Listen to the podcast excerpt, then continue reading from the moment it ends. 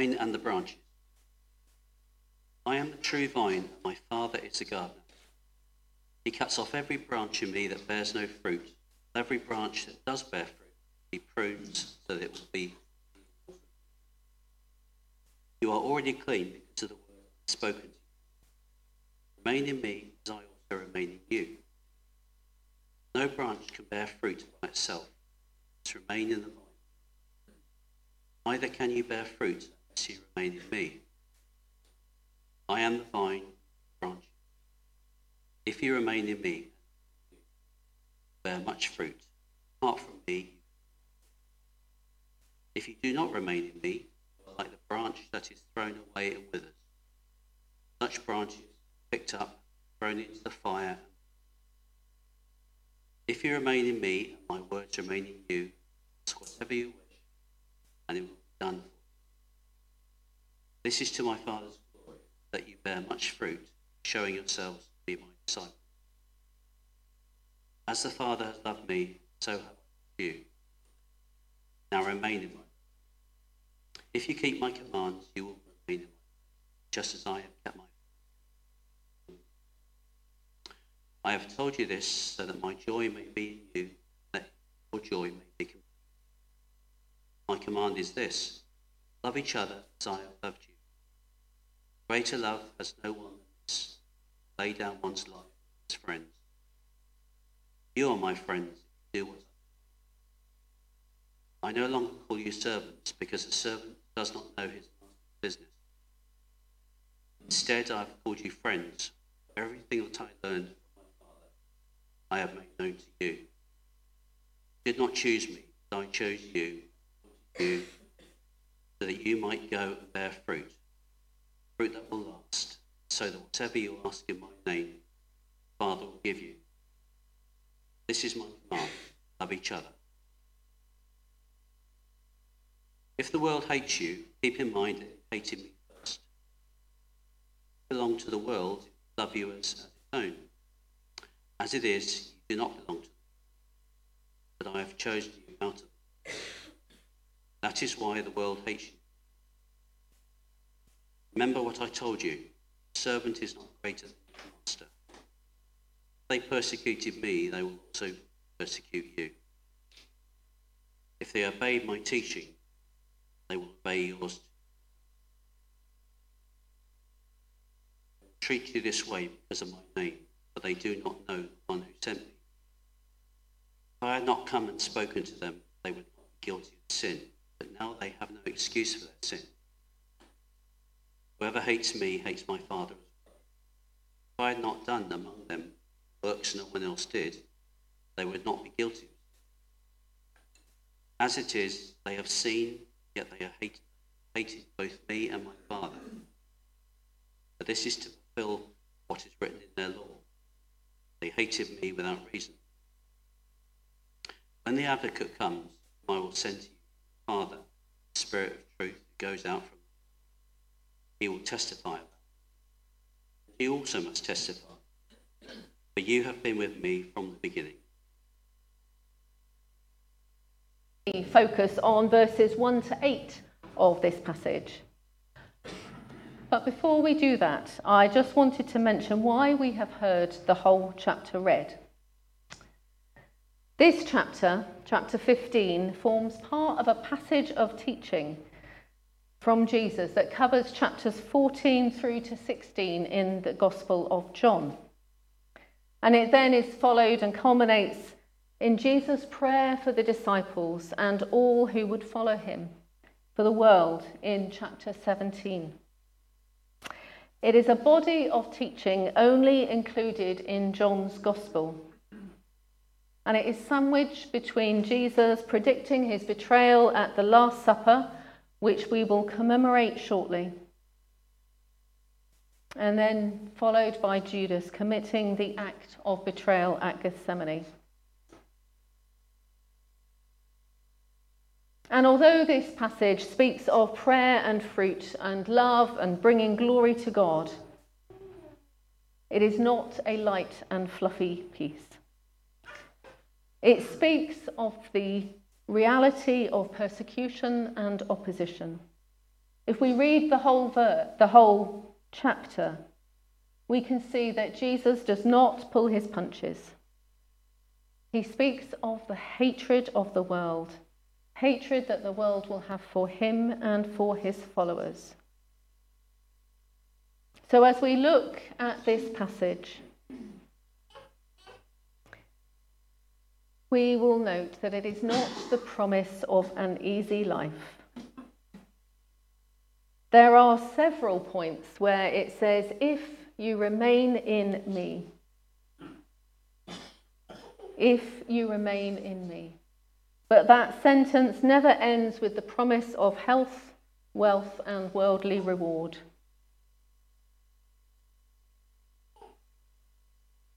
And as if to underline that, as I said, the next thing that happens is the betrayal of Jesus. So, if you're going through a tough time right now, if you have anxiety about what the new year might bring,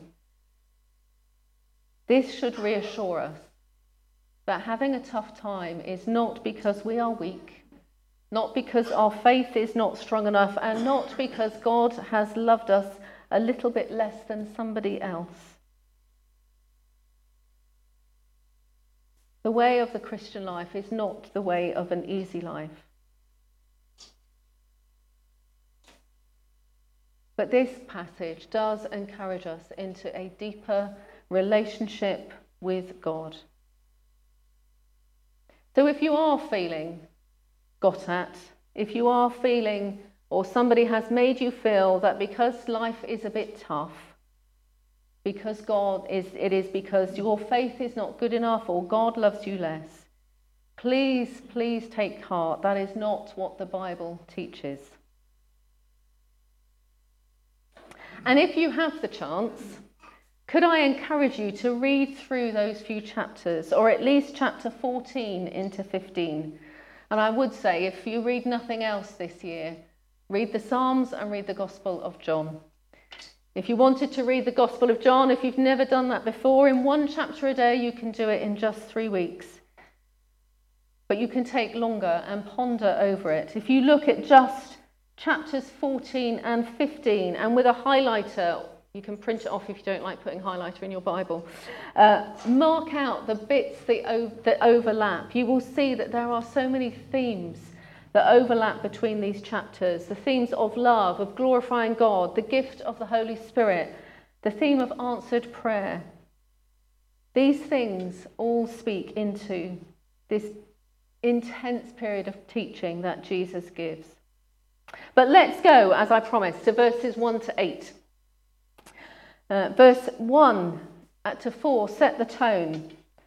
It starts with the last of Jesus's I am sayings. And that's another thing that is unique to John, the I am sayings. The other examples we may be familiar with I am the bread of life, I am living water, I am the good shepherd. There are others, there are seven. And Jesus is speaking to those who would not yet be his disciples, not yet be his followers. The I am the bread of life and living water, they speak of him and define him as God's saving grace. He is the embodiment of the way to life. But here, Jesus is speaking to his followers, to his disciples. They have already embraced him as the way to life. And his final I am is I am the true vine. And we know that he, these people that he's speaking to are his followers because he declares them clean. In verse 3, he says, You are already clean because of the word I have spoken to you. These are people that have placed their trust in Jesus and experienced the inner cleansing that can only be found in him and his words. So when he says, remain in me, it is to those who were followers then and to those who are followers now. It's to any of us who have committed ourselves to following Jesus.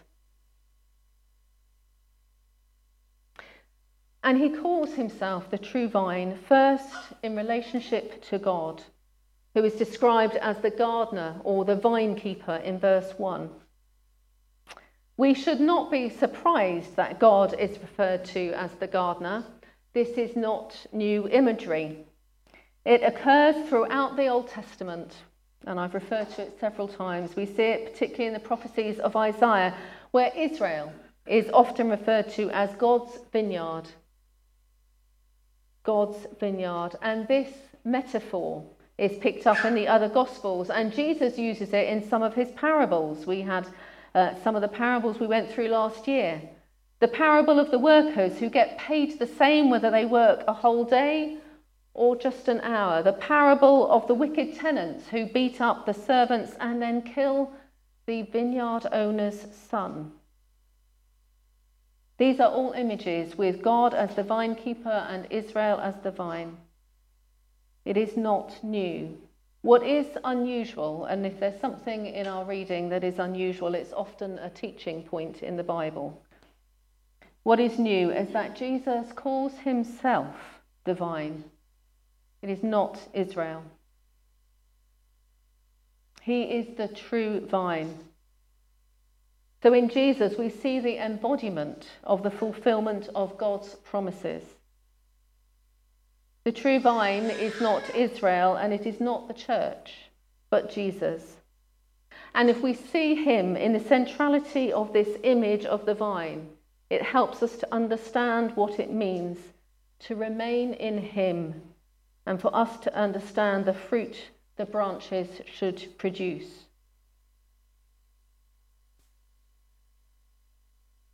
Having established that the picture is with God as the vine keeper, Jesus keeps the focus on God as the one who tends the vine, but also takes what might seem drastic action with branches that are not, not fruitful.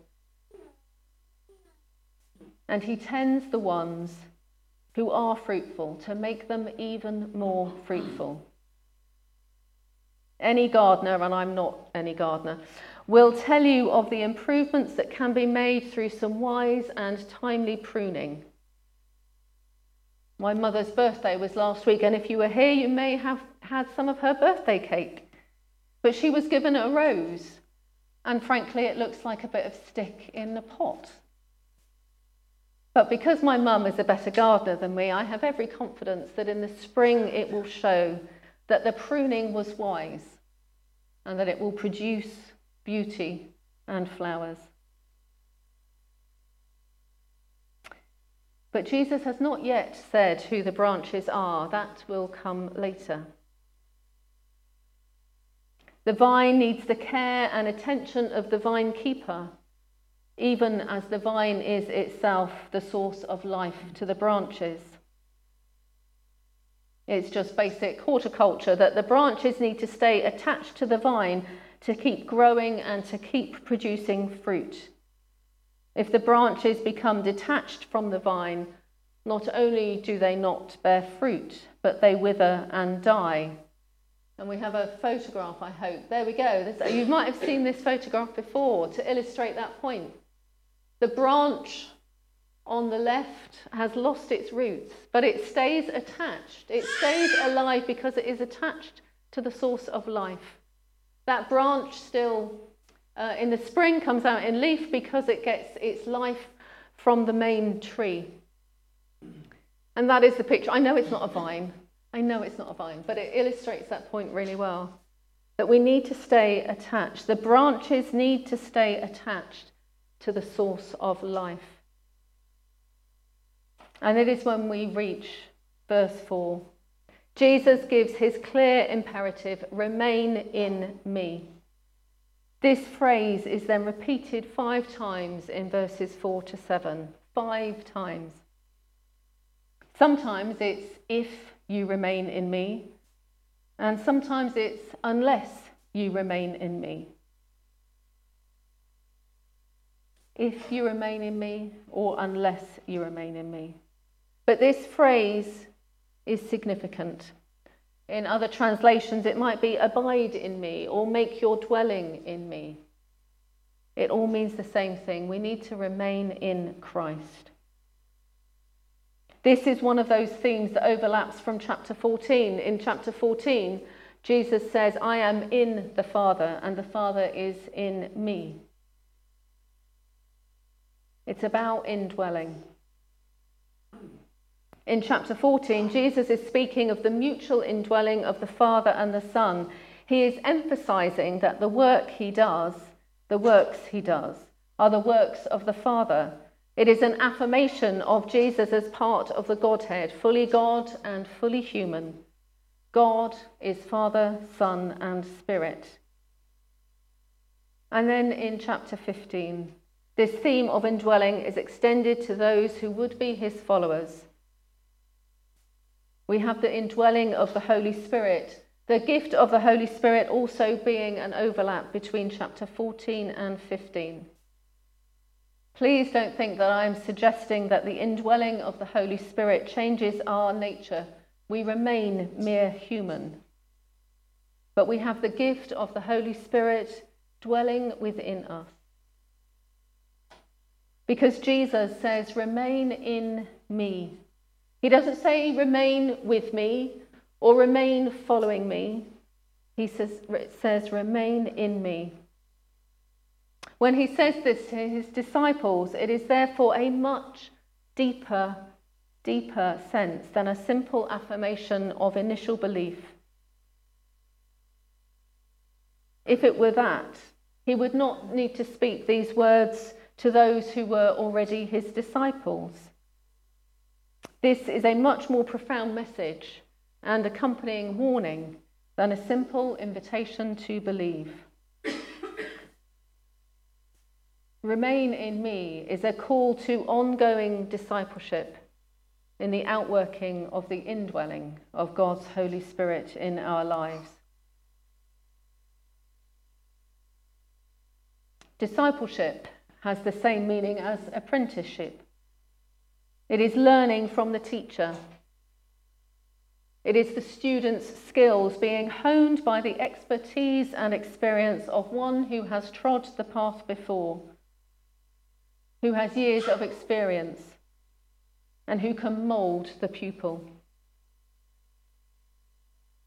Remaining in Christ, then, is about being a true disciple, a true apprentice, being changed, honed, learning, making sacrifices, keeping going on the journey as followers of Jesus. Jesus is saying to his disciples much more than simply continue to believe. Remaining in Christ is an active choice, it is not being passive. There's a different tense in the verb that is used, uh, which I don't understand and can't explain fully. Uh, all I know is that it is active, not static. If we use the word remain in our ordinary English, it means stay, don't move. You are where you need to be. But here it's much more than that. It's about activity. It's about making a bold decision to remain in Christ. He is encouraging his followers to continue discipleship in him, and he explains why. He explains why in verses 5 to 8, which he starts off by reiterating what he has said in verse 1 I am the vine. And then he gives the parallel to what he has said before. Before, he said he was the vine in relation to God, the vine keeper. But in parallel, he is the vine in relation to his disciples. As in verse 6, he clearly says, I am the vine and you are the branches something that could have been inferred before, but he now makes clear. With Jesus as the vine, therefore, we see the interdependency of Jesus on God the Father and of the disciples on Jesus. This is where the active nature of remaining in Christ is brought into focus. The sequence in these verses is circular uh, but straightforward, reiterating what has been said once and then says it again in reverse order. Remain in me, and you will bear fruit. Unless you remain in me, you will not bear fruit. As I said, that's just basic horticulture. Cut branches may bud briefly if they still have water, but they only give the appearance of life. In truth, they will wither long before any fruit is formed. And this passage it has already been pretty clear on what happens to branches that do not bear fruit. Verses 2 and 6 both tell us they are removed by the vinekeeper. Verse 6 goes as far to say that they will be thrown into the fire and burned. This teaching coming just after Jesus has predicted his betrayal by Judas, you wonder if he is the branch that is in mind there. But the gardener, the vinekeeper, nurtures and prunes to increase the fruit of the living branches. A branch does not need much fruit to produce, to prove that it is alive. It may be weak, and the pruning may seem pretty harsh or even counterintuitive, but a loving God will increase fruit. So, remaining in Christ, remain in me, is an active imperative, not static. And we remain in Christ so that we produce fruit. But what fruit is the vine keeper after? Whilst we may automatically just think Jesus is speaking of new converts, and let us hope that we see that type of fruit too. This passage is also speaking of the fruit of ongoing discipleship, and dare I suggest, deepening discipleship. As I've pointed out, Jesus is about to be crucified, resurrected, and then ascend into heaven. The relationship the disciples had with him is about to fundamentally change. They were struggling to even begin to grasp the enormity of what was happening. And in that intense time, Jesus speaks this message Remain in me. He is preparing them and giving them this important message to keep them going when their relationship is going to have to continue in the absence of having Jesus in the flesh. These disciples had had a unique perspective on Jesus. Their apprenticeship was of living with him, hearing him speak, eating with him, having a laugh, I'm sure, with him. Their relationship as his followers was closer than any other followers can really begin to imagine. And although he was about to leave them in the flesh, their discipleship is not about to end. It's going to change. And this is what he says to them Remain in me. The disciples are going to have to work out what that means what ongoing discipleship looks like with the indwelling of the Holy Spirit and not with the physical presence of Jesus. Jesus wants them to be active and decisive in continuing their life of discipleship. Unlike a trade apprenticeship, where eventually the pupil can say they are fully qualified and fully trained, the disciples continue, and our discipleship continues.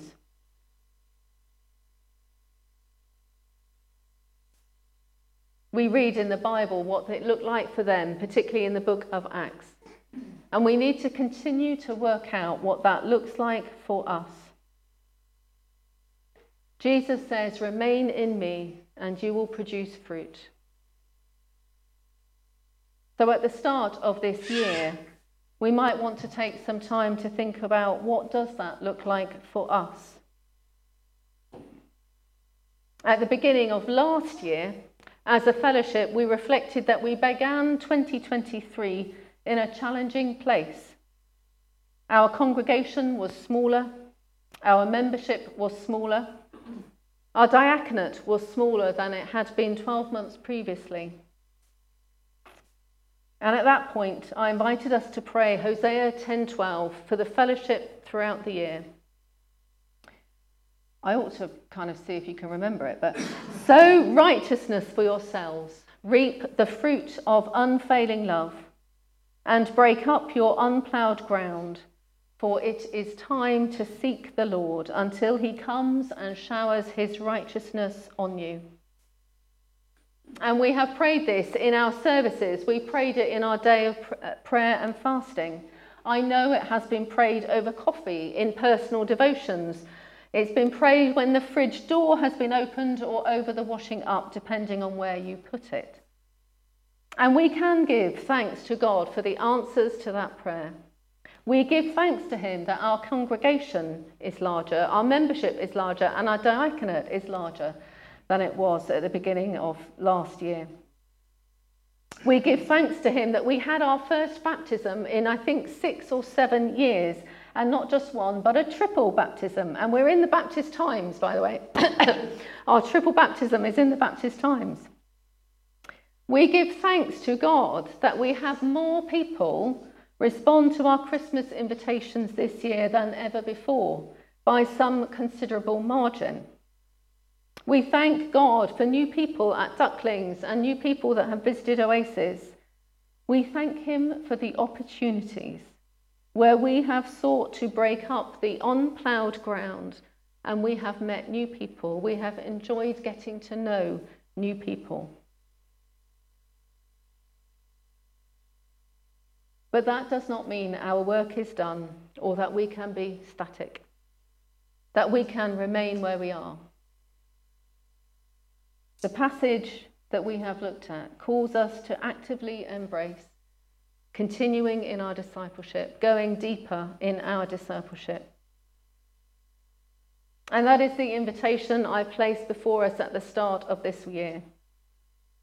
Do you, do we, do I? Do we want to remain in Christ? Do we want to declare that, yes, we want to be true disciples, growing as apprentices? Do we want to stay attached to the true vine and bear fruit? Do we want to be active, not passive, in our journey of Christlikeness? Are we willing to be pruned where necessary? In ways that may seem harsh or counterintuitive, yet are necessary for God to increase, increase the fruit of discipleship in us. God's pruning is sometimes something that we maybe we recoil against. But let us always remember that he does it out of love to increase the fruit of discipleship. Verse 8 tells us that by bearing fruit, the outcome is twofold. The first is that we will glorify God, and the second is that we will show we are His true disciples. We live in a world that has heard it all before. A world that dismisses Christianity as old fashioned fairy tales or only sees Christianity as it is portrayed on social media with its depressing bickering and judgmentalism. What the world needs is disciples that are deepening their relationship with God, living out their discipleship, that are bearing the fruit of true discipleship in a way that only points to the one who is the one in whom they dwell. So this year, as I invited us to pray Hosea 10:12 last year, I invite us to pray John 15:4 for each other and as our verse throughout this year at WBC. We've got a, got a slide with it on. Remain in me as I also remain in you. No branch can bear fruit by itself. It must remain in the vine. Neither can you bear fruit unless you remain in me.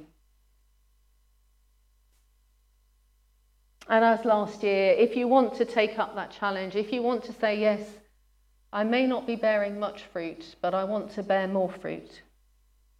If you want to stay attached to the true vine, if you want to know the life that is in Christ, I encourage you to pray it, There's a postcard you can take away today. You can take two one for the fridge door and one for your Bible or wherever you want to do it. But take that away. And as a fellowship, let us embrace this principle that we will remain in Christ, that we will continue in fellowship with Him. We bore the fruit last year and we thank God for His faithfulness. Let us continue to be on that journey.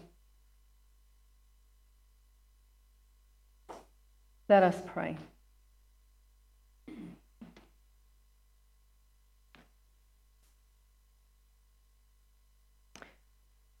Loving God,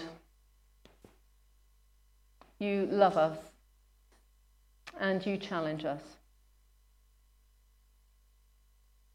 Lord, we thank you for the gift of being in you, the gift of the indwelling of the Holy Spirit. We thank you for that inner sense of peace and hope that we receive when we come to faith in you. But Lord, you call us into deeper discipleship.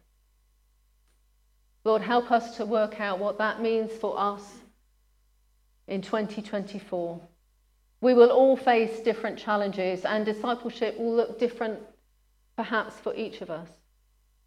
It may even look different as a, from what it was for us in 2023. Different challenges will bring different opportunities to deepen our relationship with you. But help us, I pray, to live as true disciples, being honed and changed, to be willing to make the sacrifice and being willing to accept the pruning that we might grow and show ourselves to be true disciples to a world that needs to know how much they are loved by God. And that we may be true disciples, that our lives, our whole lives, might bring glory to you. In Jesus' name, Amen.